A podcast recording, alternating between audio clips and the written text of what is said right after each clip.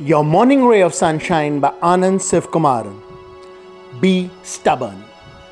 An author friend of mine, after having two books successfully published by a leading publisher, had her third manuscript rejected. She could have wailed, felt like a victim. She could have decided the publishers were morons and gone elsewhere. She didn't. She sat down, worked like a beast for 12 months, and came up with a new version of the novel that knocked everyone's socks off. Another boy was told by a counselor that he would be a shy introvert all his life. Within two years, he was on stage comparing events with an audience of more than thousands.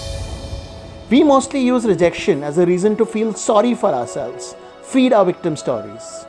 Winners use it as a fuel to work harder, strive more, do better than they could have ever dreamt of. The universe loves a stubborn heart.